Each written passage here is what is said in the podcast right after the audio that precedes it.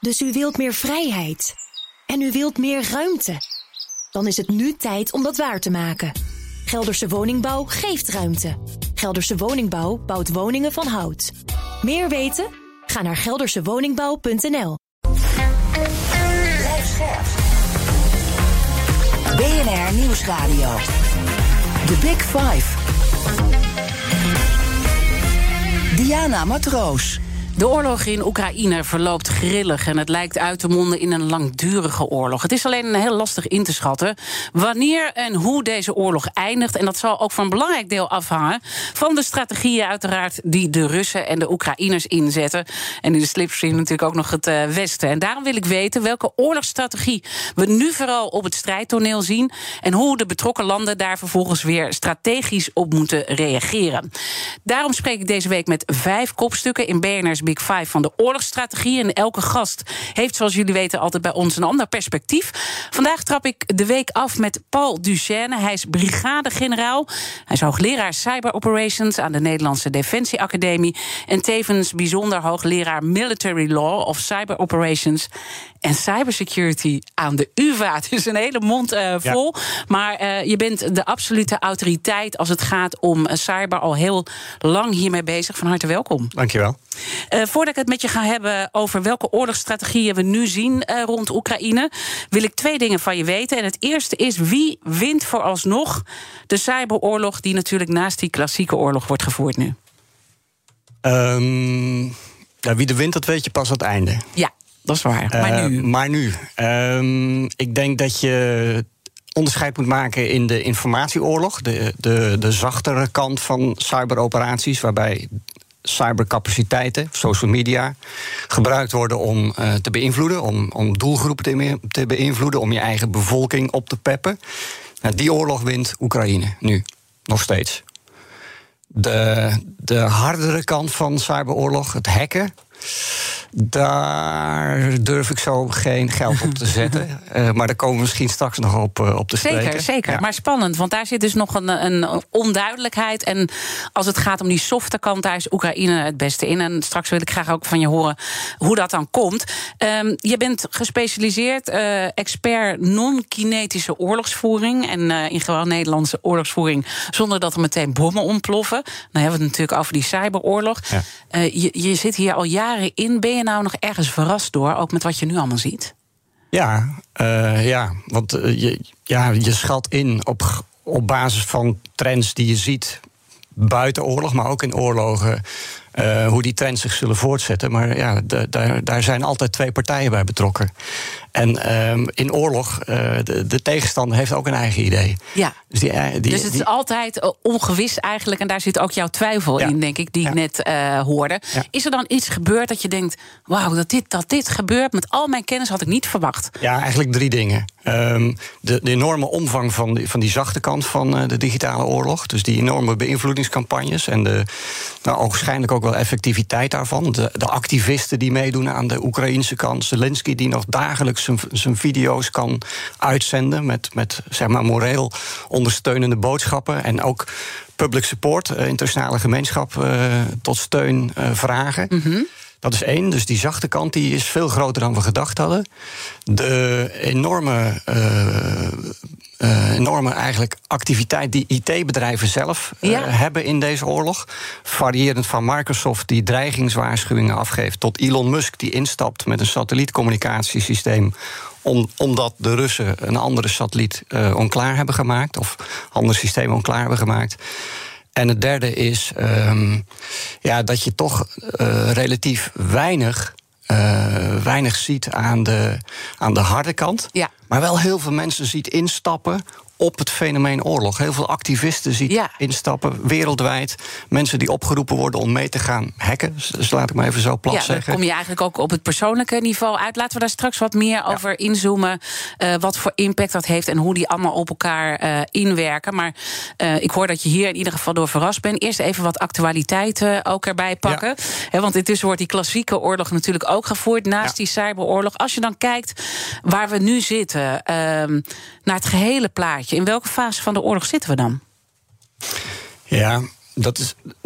Kijk, deze oorlog is in 2014 begonnen. Ja. Laten we wel wezen. Annexatie van de Krim. Ja, annexatie Krim en daarna de separatisten in, in de Donbass-regio. Mhm.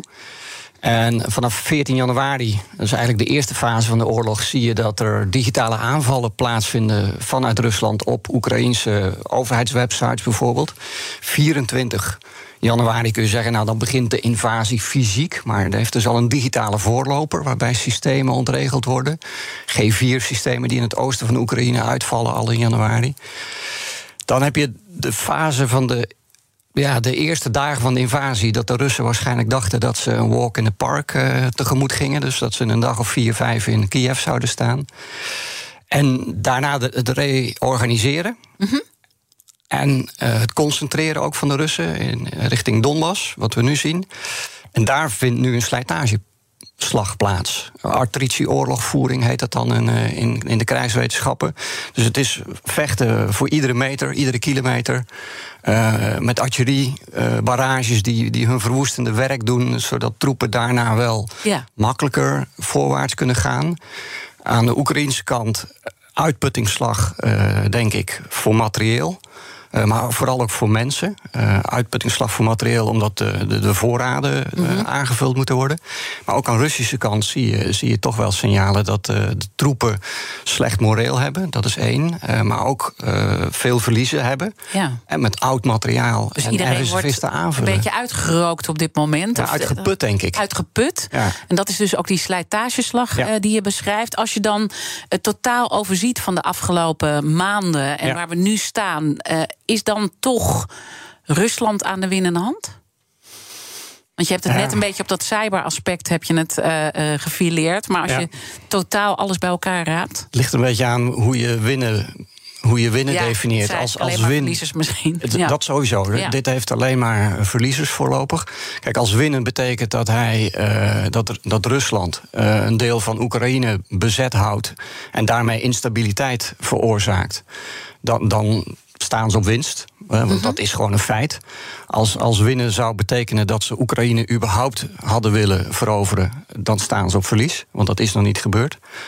Eh, voor Oekraïne ligt het veel complexer. Eh, ja, die, die, wat is winnen voor Oekraïne? Winnen is waarschijnlijk ultiem Rusland terug naar de grenzen.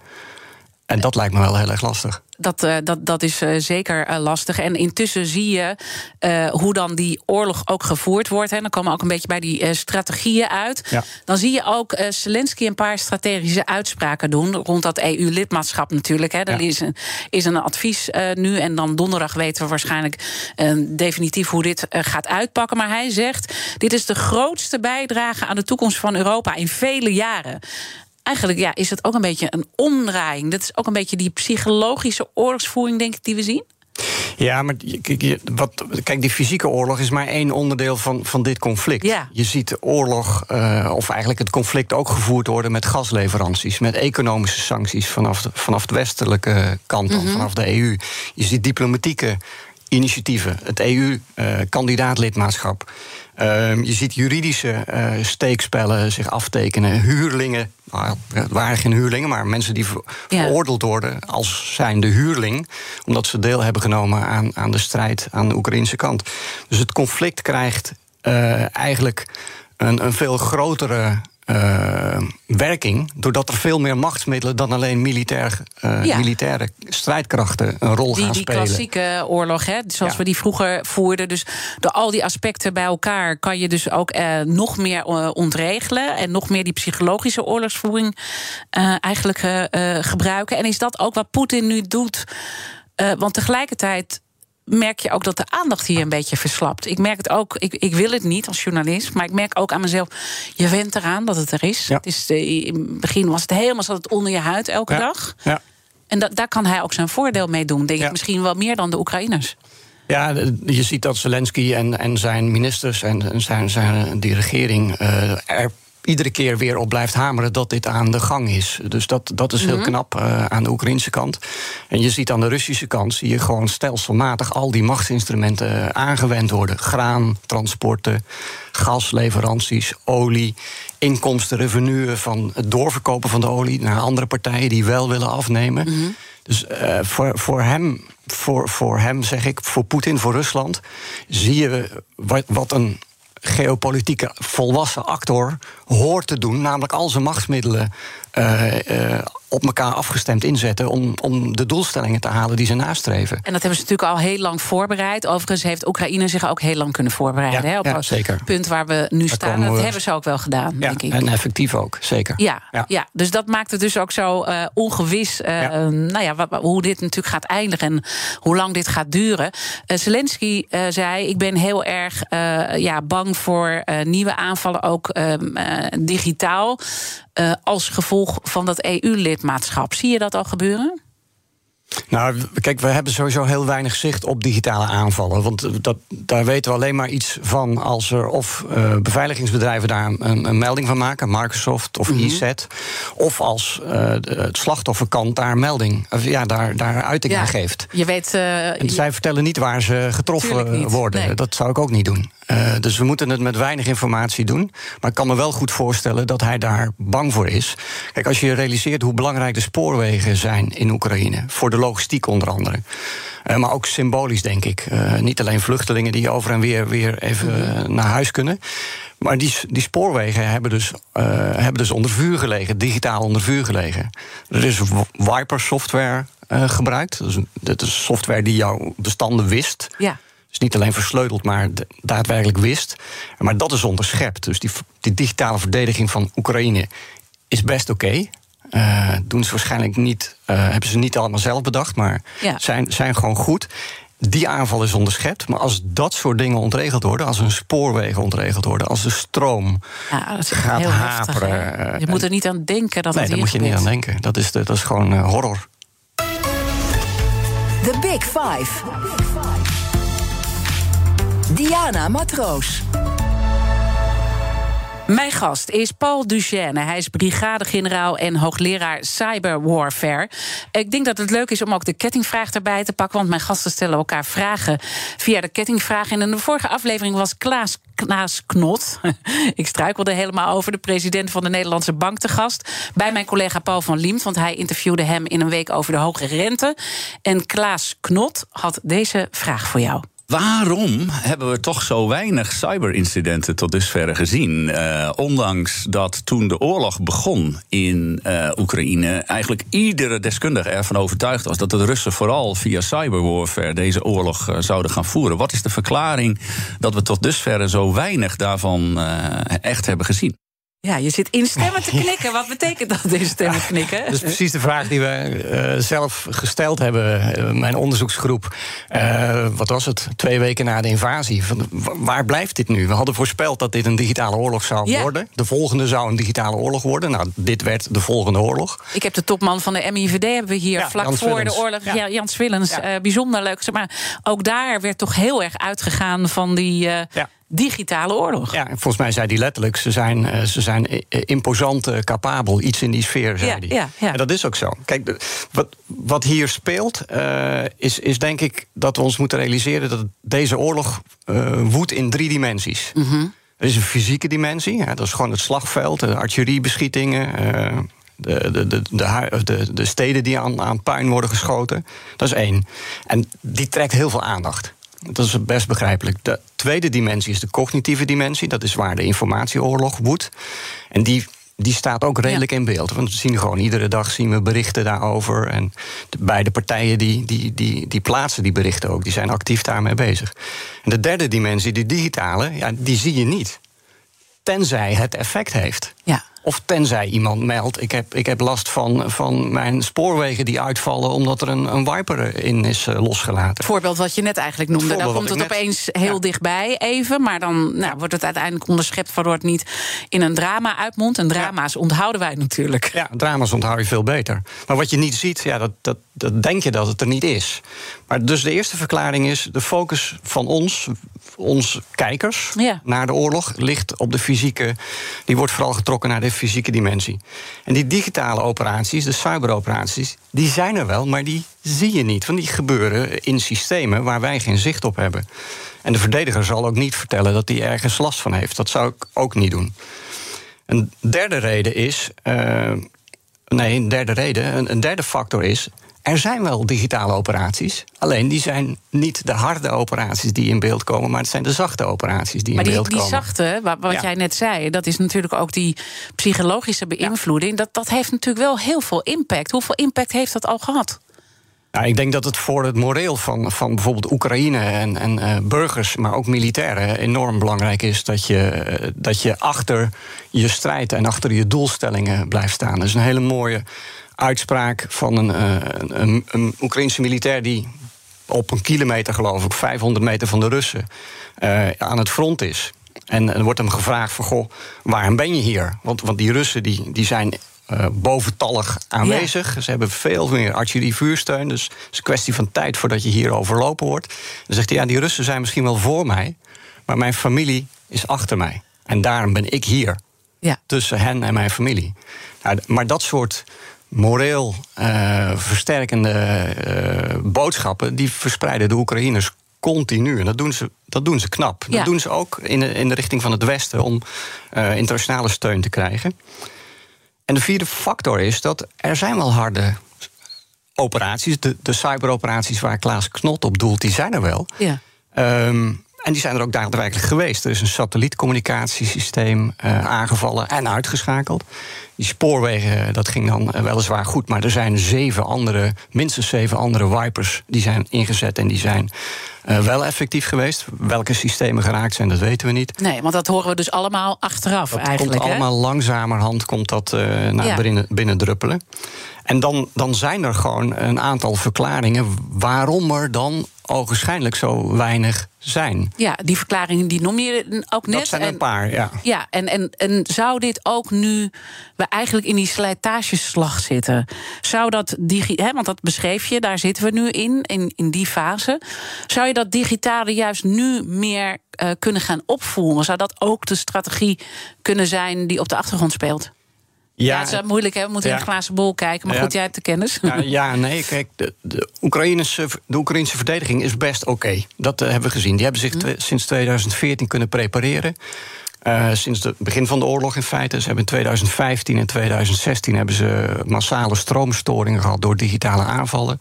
2017 is non-PTA, dat is een malware. Eh, die, eh, die is, eh, via een belastingaangifteprogramma verspreid is, waar, waardoor de rederij Maersk eh, ook Ja, plat kwam dat te weten liggen. we allemaal nog wel, Dat hè, weten we allemaal. ergens, Dus de. Oekraïners hebben zich heel goed geprepareerd met buitenlandse steun. Dus die verdediging is oké. Dus dat verklaart voor een deel ook waarom een aantal dingen waarschijnlijk Mhm. niet succesvol zijn geweest. Plus, digitale operaties kosten veel voorbereidingstijd. En het kan heel goed zijn dat de Ja. Russen die voorbereidingstijd niet genomen hebben of niet gehad hebben. Eh, en een andere verklaring kan ook nog zijn dat het niet in hun voordeel is om al die digitale systemen te ontregelen. Als je daarna eh, de regio wil bezetten. En vervolgens bestuur, effectief bestuur Dus uit wil rollen. misschien ook nog wat rustiger is. Maar, maar wat zegt dat over de toekomst? Hè? Eh, gaat dit nu in de fase waar we nu in zitten, eh, misschien wel geïntensiveerd worden? Met, met andere woorden, kan die digitale oorlog misschien wel veel langer duren dan de klassieke grondoorlog en meer intens worden gedurende de tijd. Nou, hij kan sowieso veel langer duren. Hij Mhm. was ook al veel langer van tevoren bezig dan de daadwerkelijke invasie. Dus dat sowieso, dat zullen ze doorzetten, denk ik. En hoe, eh, hoe gericht of hoe eh, roekeloos zullen zijn, eh, dat kun je, daar kun je geen, eh, geen Nee. zinnig woord over zeggen. Maar maak je je zorgen met alle kennis die je hebt? Nou, de, de, dan, dan zoom ik uit. De grootste Ja? zorg is in, in, de, in de verwoestende werking die dit heeft eh, op eh, de internationale rechtsorde. Eh, dat een staat zomaar een andere staat kan invaderen, kan bezetten.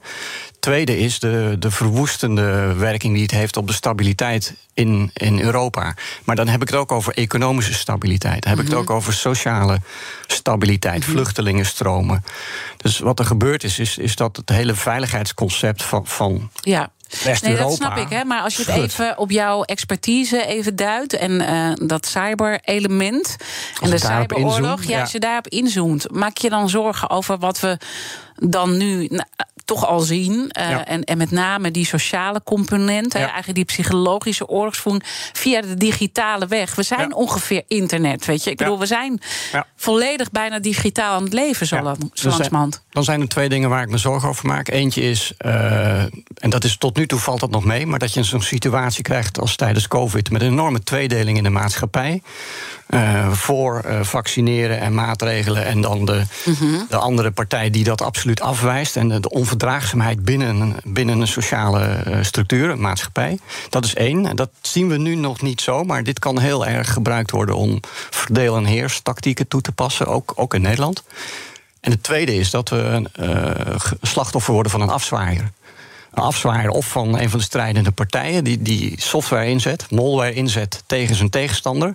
Maar wij, waar wij net als met Maersk eh, wat stil Ja. kwam te liggen last van hebben. En dat kan ook zijn dat de massaal toegestroomde activisten, de hacktivists. Eh, de, strijd, de digitale strijdgroepen, dat die zich mengen en zich bedienen van malware. eh, die En dan krijg hier je een soort cocktail wat allemaal bij elkaar komt, eigenlijk wat heel veel impact kan hebben, denk ik. Ja, als, als onze logistiek ontregeld wordt, dan merken wij dat heel erg eh, Ja. snel. Zo'n zo Maersk, zo Maersk eh, ja, die haven die stil ligt in, Ja, in Rotterdam, dat, dat, merk je onmiddellijk. Ja. Zijn we naïef? Als het over die cyberoorlog gaat? Over het algemeen, ik denk het wel. Ja. Laten we dan eh, zo meteen hier. Ik merk ook, want je bent heel betrokken eh, bij dit onderwerp. En dan gaan we straks ook wel over eh, praten. En ik merk ook een soort. Ja, eh, schrik eigenlijk ook dat we zo naïef zijn Ja. eh, bij jou. Ja. Dus misschien is het interessant om daar zo meteen over verder te praten. In het tweede deel van de Big Five, Paul Duchesne, brigadegeneraal en hoogleraar cyberwarfare. En dan gaan we ook eh, naar het juridische aspect kijken. Want je bent natuurlijk ook eh, militair jurist. Ook als het dus om die digitale oorlogsvoering gaat. Blijf luisteren. Dus u wilt meer vrijheid. En u wilt meer ruimte. Dan is het nu tijd om dat waar te maken. Gelderse Woningbouw geeft ruimte. Gelderse Woningbouw bouwt woningen van hout. Meer weten? Ga naar geldersewoningbouw.nl. De mensen van Aquacel houden van zacht. En dat merk je aan alles. Dankzij hen hebben we nu echt zacht water en een kalkvrij huis. Voor hun klanten zijn ze zacht. Dat zijn ze trouwens ook voor elkaar. Voor ons zijn zij de kracht van zacht. Aquacel. 100% zacht water, 100% kalkvrij.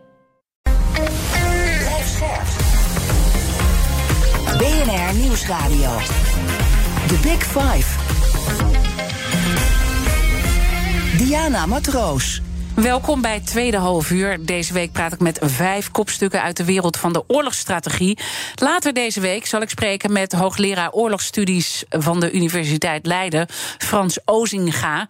En met hem ga ik ook eh, spreken met name over de oorlogsstrategie van president Poetin. Mijn gast vandaag is Paul Duchesne. Hij is brigadegeneraal en hoogleraar cyberwarfare. En het komend half uur wil ik in ieder geval nog twee onderwerpen met je bespreken. Namelijk hoe het zit met het berechten van digitale oorlogsmisdaden. Je bent natuurlijk militair jurist ook en eh, echt gespecialiseerd in dat eh, digitale aspect van oorlogsvoering. En tweede, of Nederland goed beschermd is tegen cyberaanvallen. En laten we met dat laatste beginnen. En eh, door dat te doen wil ik toch ook even in jouw historie duiken. Jouw, jouw loopbaan eigenlijk. Want die gaat al lang terug. Je bent in 1983 begonnen op de Royal Military Academy. En niet veel later werd je gevechtsingenieur. Heb je ook echt aan het front gestaan? Nee. Dat nee, niet. niet, eh, niet letterlijk. Nee, nee, want je staat Nou, hier altijd zo mooi in, in, in dat uniform. Ja. Dan heb ik altijd meteen zo'n beeld van. Ja. eh, Heb ik heb ook andere kleren, dus eh, ik Ja. heb ook andere uniformen. Nee, kijk, dit, dit is wel een déjà vu wat dat betreft. Als je teruggaat naar 83, dat was Koude Oorlog. Dus ik, ik begon midden Koude Oorlog. en mijn eerste plaatsing was in West-Duitsland. Ja. Mijn eerste weekend met mijn peloton dienstplichtige soldaten nog... was richting de Oost-Duitse grens. En daar keken we naar de wachttorens. En daarachter stonden Oost-Duitse troepen. Maar daarachter wisten we, daar had je het Warschau-pact zitten. En wij waren met onze 41e brigade, was dat... In, waren we gelegerd in Noord-Duitsland... in de buurt van eh, tussen Bremen en Hamburg, in Zeedorf. En daar lag dus een Nederlandse brigade permanent. Inclusief in de weekenden. Was altijd de helft van de brigade was daar aanwezig. Want je Ja. moest binnen zoveel uur moest je richting het Elbe-Zuiderkanaal kunnen eh, Ja. eh, op, opreizen. Om als het wasjepak binnen zou vallen, daar eh 24, 48 uur te vertragen voordat het, de rest van Nederland achteraan zou sluiten. Nou, godsonmogelijke opdracht natuurlijk. Ja. Maar wat we nu straks zullen zien, denk ik, is dat wij permanent weer troepen, ook Nederlandse troepen, in Oost-Europa gelegerd hebben. Uh, als dit conflict ergens tot stilstand komt. Dus dat we straks weer permanent of op rotatiebasis troepen hebben ja, in zijn Polen. Dus echt terug in de tijd, hè? Ja, we zijn wat dat betreft zijn we terug in de tijd. Een déjà vu. Ja, en, en déjà vu. En dan in combinatie dus met dat eh, digitale eh, verhaal. Want daar ben jij echt eh, de non-kinetische oorlogsvoering, de cyberwar. Dat is jouw specialisatie. Wat is jouw fascinatie dat je uiteindelijk die kant op bent gegaan? Ja, dat, dat is een soort van eh, paardensprong, denk ik. Want ik was chinist, dus ik heb een waterbouwkunde gestudeerd op de, op de militaire academie. En eh, ja, dan, dan ben je. Ik was de adviseur van, van een andere. eh, van een commandant van een infanteriebataljon of een tankbataljon. En dan gaat het over mobiliteit in het terrein. Waar kun je, Ja. waar kun je naar voren? Waar kun je hindernissen aanleggen? Welke bruggen kun je opblazen? Hoe leg je zelf weer een brug aan als die nodig is? Ehm, en ik ben later rechten gaan studeren. En, en de vraagstukken eh, die ik daarbij en in mijn promotieonderzoek behandelde was: wanneer zet je de krijgsmacht in? Waar, wanneer mag je de krijgsmacht inzetten? En als de politiek daartoe besluit, hoe moet die krijgsmacht zich dan eh, gedragen? Hoe vecht je? Ja. Volgens welke regels? Nou, die vraagstukken die kwamen eigenlijk. eh, die ik, mijn promotieonderzoek liep in de periode 2003-2008. En richtte zich op terreurbestrijdingsoperaties. Wanneer mag je de krijgsmacht inzetten om terrorisme te bestrijden? En hoe moet je dat dan doen? En in Ja. 2011 kwam digitale. eh, ja, digitale omgeving, de digitale dimensie, die kwam gewoon omhoog. We- Sinds 2010, 11, 12 ja, hebben we gewoon allemaal... allemaal in ons leven bedoel je ja, dan? want we kregen Ja. toen eh, mobiele telefonie, mobiel internet met smartphones. En het was volstrekt helder dat als we digitaal zouden leven, dat we dus ook digitaal eh, in oorlog geraakt konden worden. En dus ook digitaal anderen konden raken in Ja. oorlog. En dan zitten we nu eigenlijk in een, in een fase die, eh, hè, als ik even kijk naar het eerste half uur wat je allemaal hebt eh, beschreven, is dat eigenlijk dat het digitale militaire domein nu echt volwassen aan het worden is. Ja. Dat het, hè, toen jij begon, dan, dan, dan zijn het de eerste contouren, dan Ja. ga je kijken wat, ja, what if. Hè, maar Wanneer, nu, nu, hoe, ja. nu, nu is het gewoon. Hè? Nu dus, is het dus, dus dat is een eh, belangrijke transitie, die neem ik aan ook zal versnellen. Je hebt, je hebt een, eh, drie boeken geschreven, indrukwekkende lijst. Cyber Warfare Critical Perspectives, dat was in 2012. Fighting Without Killing, 2017. En met Mike Smit en Frans Ozinga. Frans is eh, later Ja. deze week bij mij te gast. Schreef je samen het boek Targeting Challenges of Modern War- Warfare. Welk van die boeken is nu het meest actueel? Vind je dat een gekke vraag? nee.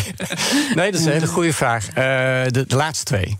Laatste twee. Ja, eigenlijk alle drie. Ik bedoel, je kunt nog steeds. moeten ze alle drie lezen. Nee, nee, nee, nee. Je moet vooral niet alle drie lezen. Nee. Nee, hoor. Nee, kijk, een, non-kinetische capaciteiten, dat, dat is van alle tijden. Ik bedoel, iedere oorlog probeert een tegenstander de andere slimmer Mhm. af te zijn. eh, Met militaire middelen en met economische middelen, met juridische middelen. Ehm, en targeting is gewoon een vraagstuk. Doelbestrijding, aanvallen is gewoon een heel technisch eh, vraagstuk. Ja. Wat altijd in oorlog voorkomt. Eh, dus, dus die laatste twee boeken zijn eigenlijk de meest relevante. En praat je dan ook hier met name over met jouw studenten? Hè? Want je bent natuurlijk ook hoogleraar. ehm, en twee, hè, de Nederlandse Defensie Academie en de UVA. Daar ben je bijzonder hoogleraar. Hoe gaan die gesprekken met die studenten? En zijn die minder naïef dan wij? Als het eh, wij, hè, ik zeg maar even heel generaliserend. Als het gaat over die cyberoorlog. Nou, ze zijn niet minder naïef, maar toch, als je, als je bepaalde voorbeelden met ze bespreekt, dan, dan eh, gaan er wel de schellen van de ogen. Ik heb net een, vak afgerond op de UVA, een bachelorvak, een keuzevak voor alle studierichtingen. Dus medicijnen, studenten, eh, muziekwetenschappen, internationale betrekkingen. En dat heette eh, digitale oorlogvoering. Dreiging voor de 21ste eeuw. En ehm, ik heb ze gevraagd aan het begin: denk je dat we nu digitale oorlog zien? En er waren heel veel antwoorden in de sfeer van ja, dat zien we. En de voorbeelden die ze gaven, dat betrof criminaliteit, dat betrof spionage, dat betrof beïnvloeding. Maar heel weinig oorlog.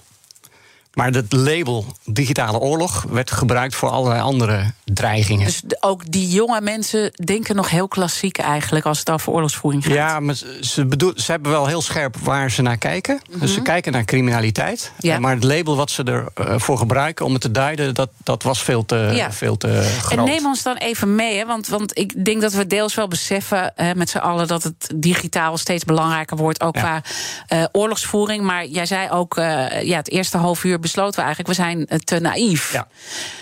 Hoe, hoe gaat dit zich nu ontvouwen? Hè? Want het is eigenlijk nu dat in dat militaire domein is dat digitale volwassen aan het worden. Ja.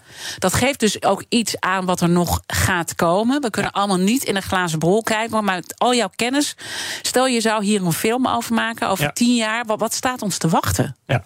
Nou, ik denk dat je voorop moet stellen dat oorlog een zeldzaam fenomeen is, gelukkig. Ja. Maar het is een hele bijzondere vorm van interactie tussen mensen, van sociale interactie Ja. dus. Hè. Ehm, maar de, de meeste sociale interactie die, die, die vindt buiten oorlog plaats. Dat is hoe je, hoe je eh, film kijkt, hoe je je bankzaken doet, eh, hoe je je reizen boekt, eh, hoe je communiceert met je, met je kinderen of met je familie. En al die andere componenten zijn veel groter dan het hele kleine stukje oorlogvoering. Dus de grootste dreiging in de digitale ruimte ligt, ligt niet zozeer bij oorlogvoering. Voor die, voor die paar keer in de wereldgeschiedenis dat er oorlog gevoerd wordt. Dus dat is relatief heel veel kleiner dan al die keren dat er gestolen wordt en dat er gespioneerd wordt Ja. en dat er mensen gemanipuleerd worden. Dus daar liggen veel grotere. Qua impact eh, liggen grotere Zeker, en daar dreigingen. hebben wij hier ook een week over gemaakt. Ja. Eh, ehm, en trouwens meerdere weken ook, waar we we dat bespreken. Maar ik probeer toch even, zou het zo kunnen zijn... dat je op een gegeven moment een oorlog volledig digitaal gaat eh, voeren... en dat, dat we echt helemaal ontwricht worden? Want ik vind het toch best wel eng, weet je. We zitten allemaal in die... Ja. je, je moet ook positief blijven denken... en ook niet Ja. bang zijn voor allerlei Ja. dingen... Maar we zijn allemaal mega verslaafd aan die smartphone. Ja. Weet je, het is voor mij ook eh, dagelijks een eh, gevecht. En, en, en ik denk dan, wat, wat kan dit nou voor impact hebben Ja. eh, op oorlogsniveau? Ja.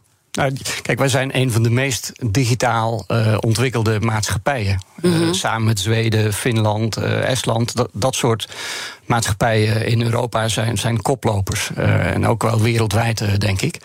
Dus hoe meer wij gebruik maken van alle voordelen van de digitale ruimte, hoe meer Ja. kwetsbaarheden je in feite ook Tuurlijk. aanreikt voor iemand die daar kwaad mee wil. En kun je Nederland ontwrichten? Ja, natuurlijk kun je Nederland ontwrichten. Dat kun je fysiek. Ja, maar dat kun je dus ook digitaal. Als je, als je ziet hoeveel essentiële, vitale systemen in Nederland afhankelijk zijn van digitale aansturing en van communicatie, eh, dan kun je Nederland ontwrichten. Want wat eigenlijk, als je die drie aspecten die je eerder benoemde, je hebt het fysiek, je Ja. hebt het cognitief Ja. en je hebt het digitaal, dan is dat cognitief, dat is eigenlijk onze, denk ik, onze kwetsbaarste Ja. plek. En daar is dat digitale uitermate geschikt Ja. voor. Ja. Kan je dat eens uitleggen hoe dat allemaal op elkaar inwerkt? Nou ja, dat, ik denk dat je dat heel goed eh, in, in coronatijd zag. Eh, Mhm. dat dat de, de informatiecampagnes, de, de, de, de accounts die gebruikt werden door, laat ik ze maar de wappies noemen, om, om mensen ja. nou, in ieder geval aan hun kant te krijgen of soms ook op te hitsen. Volgens mij loopt vandaag de rechtszaak tegen een van deze, van een van deze gasten. Ehm, die, die, digitale route biedt heel veel voordelen. Want je kunt heel snel heel veel mensen bereiken. En, en mensen trekken hun eigen conclusies uit wat ze lezen. En als ze denken dat het waar is, gaan ze erachteraan. Dus dat is dat activisme wat jij eerder Ja. ook noemde, wat nu dus in dat digitale domein eh, hebben ze een heel mooi platform Ja. eigenlijk daarvoor. Ja. Om ons allemaal te mobiliseren. En dit zou je dus ook in oorlogsverband Ja. Helemaal kunnen uitnutten. Ja, je kunt dat positief benutten, hè? dus Ja, eh, ja, waakzaamheid eh entameren, eh, moreel opkrikken. Maar je kunt het ook als een, als een breekijzer in de maatschappij zetten en, en dan gewoon wrikken. En zijn we dan in Nederland goed voorbereid? Hè? Want je hebt aan de ene kant die cyberaanvallen die op onze infrastructuur uitgevoerd kunnen worden, maar dus ook die psychologische oorlogsvoering, die je met alle polarisatie die we al in de samenleving hebben, natuurlijk tot een giftige cocktail kan maken. Ja, ik denk dat we ons technisch op zich wel eh, redelijk hebben voorbereid. Je bent nooit helemaal voorbereid. Je bent nooit op alles Nee. geprepareerd. Dat is ook veel te duur en dan word je een politiestaat. Dat moet je ook niet willen. Maar op die zachte kant denk ik dat we nog eh, naïef zijn. En daar ben ik wel geschrokken in coronatijd... hoe, eh, hoe effectief die, die, die, die mediacampagnes van, van types Ja. als Lange Frans en zo zijn. En, en wat, wat vraagt dat van ons? Wat zouden we moeten inrichten om hier wel tegen bewapend te zijn, tegen dat sociale aspect? Ja, je moet sowieso alert zijn hierop en je, je moet uh, er oog voor hebben. Als je ergens oog voor hebt, dan, dan, dan krijg je er aandacht voor en dan, dan vallen dingen eerder op. Dat is één ding. Uh, en verder moet je zorgen dat je gewoon betrouwbare feiten uh, ook op een rijtje hebt staan. Ja. Die je snel en adequaat kunt, kunt gebruiken om, om onzin te pareren. En ik zag in een heel mooi artikel van jou staan, ook bij Follow the Money. En daar zei je: het zou voor digitale aanvallen goed zijn als lidstaten hardop uitspreken wat ze in voorkomende gevallen als gewapende aanval ja. beschouwen, waarom en welke tegenmaatregelen uh, ze dan willen. En dat we dat nu lastig vinden. Zit, zit daar ook dit aspect in van die sociale psychologische oorlogvoering? Ja, je, kijk, je, je vermogen om je tegen dreigingen. Uh, uh, op te stellen bestaat eigenlijk uit drie dingen. Dat is de middelen, de mensen, de ja. detectiesystemen. Um, maar ook uh, hoe ga ik die gebruiken? Wanneer mag ik welke middelen gebruiken? Wanneer mag ik reageren als ik last heb van een aanval? Wat is eigenlijk een aanval? Als je in een crisis dit soort vragen nog moet beantwoorden, dan ben je te laat. En het derde element is, je moet bereid zijn die middelen in te zetten volgens die uh, plannen die je daarvoor hebt liggen. En, en dat staat echt nog in de kinderschoenen. Nou, ik denk dat we daar nog van een naïeve situatie door aan het groeien zijn naar een, uh, een jong volwassene. Dus u wilt meer vrijheid. En u wilt meer ruimte. Dan is het nu tijd om dat waar te maken. Gelderse Woningbouw geeft ruimte. Gelderse Woningbouw bouwt woningen van hout. Meer weten? Ga naar geldersewoningbouw.nl. De mensen van Aquacel houden van zacht. En dat merk je aan alles. Dankzij hen hebben we nu echt zacht water en een kalkvrij huis. Voor hun klanten zijn ze zacht. Dat zijn ze trouwens ook voor elkaar. Voor ons zijn zij de kracht van zacht. Aquacel. 100% zacht water, 100% kalkvrij. BNR Nieuwsradio. The Big Five. Diana Matroos. Je luistert naar BNR's Big Five van de oorlogsstrategie. Later deze week praat ik nog met Boris Noordenbos. Hij is hoofddocent literatuur en cultuurwetenschappen, gespecialiseerd in de Russische literatuur en cultuur. En ik ga met hem ook praten over de ideologie waarop Poetin deze oorlog drijft. Mijn gast vandaag is Paul Duchesne. Hij is brigadegeneraal en hoogleraar cyberwarfare. Je bent zowel hoogleraar aan de Nederlandse Defensieacademie als aan de UVA, waar je bijzonder hoogleraar bent uh, op dat punt. Um, laten we even uh, kijken, uiteindelijk ook. Um, nou ja, die, die oorlog wordt dus zo klassiek en digitaal uh, gevoerd. Hè? Stel, die oorlog is op een gegeven moment voorbij, dan krijg je ook de berichting. En er wordt nu al allerlei onderzoek ja. natuurlijk uh, gedaan hè? door het internationaal uh, strafhof. Wordt dan de, de, het digitale net zo bestraft eigenlijk als, het, als de klassieke grondoorlog? Als het om de misdaden gaat? Ja, dat kan wel, in theorie wel. Ja? In de praktijk zal het lastig zijn, denk ik. Want? Nou, je, je, als je wil gaan berechten, dus als je militairen of mensen die meegestreden hebben uh, en die oorlogsmisdrijven hebben begaan of die daarvan verdacht worden, als je die wil berechten, zul je bewijs moeten aanleveren. En dan in fysieke zin moet je dus bewijs verzamelen. Dat gebeurt nu. Hè. Er zijn onder andere marechaussées uh, geweest afgelopen maand... die mee hebben geholpen met forensisch bewijs verzamelen... voor het internationaal strafhof. Mm -hmm. Maar dat moet je dus ook digitaal doen. Dus het digitale bewijs van oorlogsmisdrijven moet verzameld zijn. Ja. Ze, moeten, ze moeten waargenomen zijn eigenlijk, dat is één. Ze moeten verzameld zijn. En ze moeten uh, vrijgegeven worden aan een, uh, een officier van justitie... die uh, een strafzaak wil beginnen. En, en de vraag is of, of uh, als, je, als je dat bewijs niet hebt, of je dan überhaupt een strafzaak kunt beginnen. Het antwoord is nee. En als je het bewijs wel hebt, of de gegevens wel hebt, of je dat wil, uh, of je dat wil uh, openbaar maken. Ja, want dat zei je eigenlijk aan het begin van de uitzending... naar aanleiding van de kettingvraag van Klaas Knot. Hè? Ja. Die zei van, joh, we dachten vooraf dat het allemaal heel erg digitaal ja. zou worden. Uh, en het is toch meer klassiek. Dan zeg jij van, ja, we zien toch een hoop niet... Ja. En dat komt ook omdat alle actoren ook dit, de, de kaarten op hun borst houden. Ja. Want dit is gewoon, als je dit prijs geeft, dat is te kwetsbaar. Nou, dat kan. Dat ligt een beetje aan. Kijk, um, dan moet je dus uh, aan laten zien wat er gebeurd is. Dus dan geef je aan wat schade is geweest. Maar je geeft ook aan wat je gezien hebt. En daar zou je het af kunnen leiden waarmee je dan die uh, detectiesystemen hebt ingeregeld. Hoe jouw detectie er überhaupt uitziet. Dus de vraag is of dat gaat gebeuren. Het grootste bezwaar of grootste hindernis zie ik overigens in het feit dat uh, je hebt oorlogsmisdrijven en oorlogsmisdrijven. En ik denk dat de gruwelijkheden in de fysieke oorlog... Bucha. Bucha en dat soort zaken, die verdienen het... om veel eerder berecht te worden, met hogere prioriteit ja. berecht te worden... dan de digitale activiteiten die we tot nu toe gezien hebben. Ja. Want die, zijn, die, die, die steken schril af, ook al zijn het ook oorlogsmisdrijven ja. waarschijnlijk... of een aantal zullen dat zijn...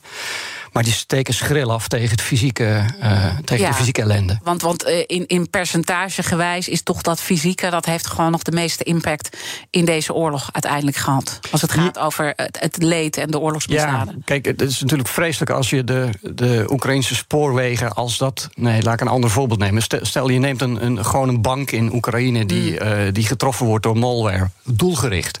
Door Rusland getroffen door, met malware... En, en, die bank is geen militair doel. Dus, dus dat betekent dat je een civiel object, een bank, aanvalt. En dat is een oorlogsmisdrijf in ja. principe. Maar de schade die daarmee gepaard gaat. Uh, kun je niet vergelijken met, met, met een slagpartij met als in Bucha. Nee. Um, die kettingvraag gaat natuurlijk uh, door. Je mag een ja. korte, bondige vraag stellen aan mijn volgende gast. Dat is Marten Kruijf, voormalig luitenant-generaal. Wat zou je hem willen vragen? Um, ja, Mart, um, volgende vraag. Um, net als jij vroeger uh, onderwijzen wij, of ja, uh, onderwijzen wij onze jonge officieren op de Defensie Academie uh, in oorlogen. we bestuderen oude, oudere, jongere oorlogen. En een van de uh, oorlogen die we bestuderen is de inval in Afghanistan in 2001 door de Verenigde Staten en het Verenigd Koninkrijk. En de invasie in Irak in 2003. Wederom Verenigde Staten, Verenigd Koninkrijk. En in het begin van die twee oorlogen zag je een fenomeen ontstaan. wat uh, bij ons in de krijgswetenschappelijke vakgroep het Afghan Model wordt genoemd. En het Afghan Model is een combinatie van heel weinig eigen grondtroepen special forces vooral, die ingezet worden in combinatie met luchtstrijdkrachten, met heel veel precisiewapens die gebruikt worden, en dan op de grond nog een klein handjevol lokale strijders. Dus een soort van driehoek tussen lucht, special forces en lokale strijders. Dat zien we hier helemaal niet. We zien klassiek grondtroepen, eigen grondtroepen, grote hoeveelheden. En we zien relatief weinig van luchtmacht mm -hmm. nog terug. En je vraag? Beste Mart, hoe zou jij dat verschil verklaren? Dat ga ik hem uh, zeker vragen uh, morgen. In het slotstuk, uh, nou, we hebben nog ongeveer ruim een minuut we zien natuurlijk de grote techbedrijven ook op het digitale aspect uh, inzetten. De voorbeelden met Elon Musk, die uh, nou ja, uiteindelijk komt helpen. We zien ook particulieren steeds meer bezig met hacken. Is dat ook voor jou nog een, een, zorgpunt wat we op dat terrein allemaal zien gebeuren? Met al die actoren, nieuwe actoren eigenlijk, als het gaat over oorlogsvoering? Ja, eigenlijk twee dingen. Je, het conflict verspreidt zich enorm, dus je krijgt een proliferatie van, van het conflict. En de deelnemers aan een conflict. Uh, met alle kansen van uh, repercussies en, en uh, reacties en tegenmaatregelen die getroffen worden tegen die partijen, waar wij ook weer last van kunnen hebben. En het tweede is, oorlog voeren is een, is een vak. En oorlog voeren is belegd bij krijgsmachten en krijgsmachten staan onder controle van staten. Ja. Het kan niet de bedoeling zijn dat Jan Rappenzemoer in oorlog stapt en, en naar eigen goeddunken daar een rol in gaat spelen. Ongecontroleerd, democratisch ongecontroleerd, ongericht, ja. ongecoördineerd ook. Dus dat is ook een aandachtspunt wat je wil meegeven. Met al die andere aandachtspunten die je hebt meegegeven in dit afgelopen uur. Dank dat je mijn gast wilde zijn. Paul Duchesne. En natuurlijk zijn alle afleveringen van BNR's Big Five zoals altijd terug te luisteren. Abonneer je op onze podcast via onze app of je favoriete podcastkanaal. Dan mis je geen aflevering. Maar blijf vooral live. Zometeen Ivan Verrips met BNR Breekt. Ik wens je een mooie dag. Dus u wilt meer vrijheid. En u wilt meer ruimte. Dan is het nu tijd om dat waar te maken. Gelderse Woningbouw geeft ruimte. Gelderse Woningbouw bouwt woningen van hout. Meer weten? Ga naar geldersewoningbouw.nl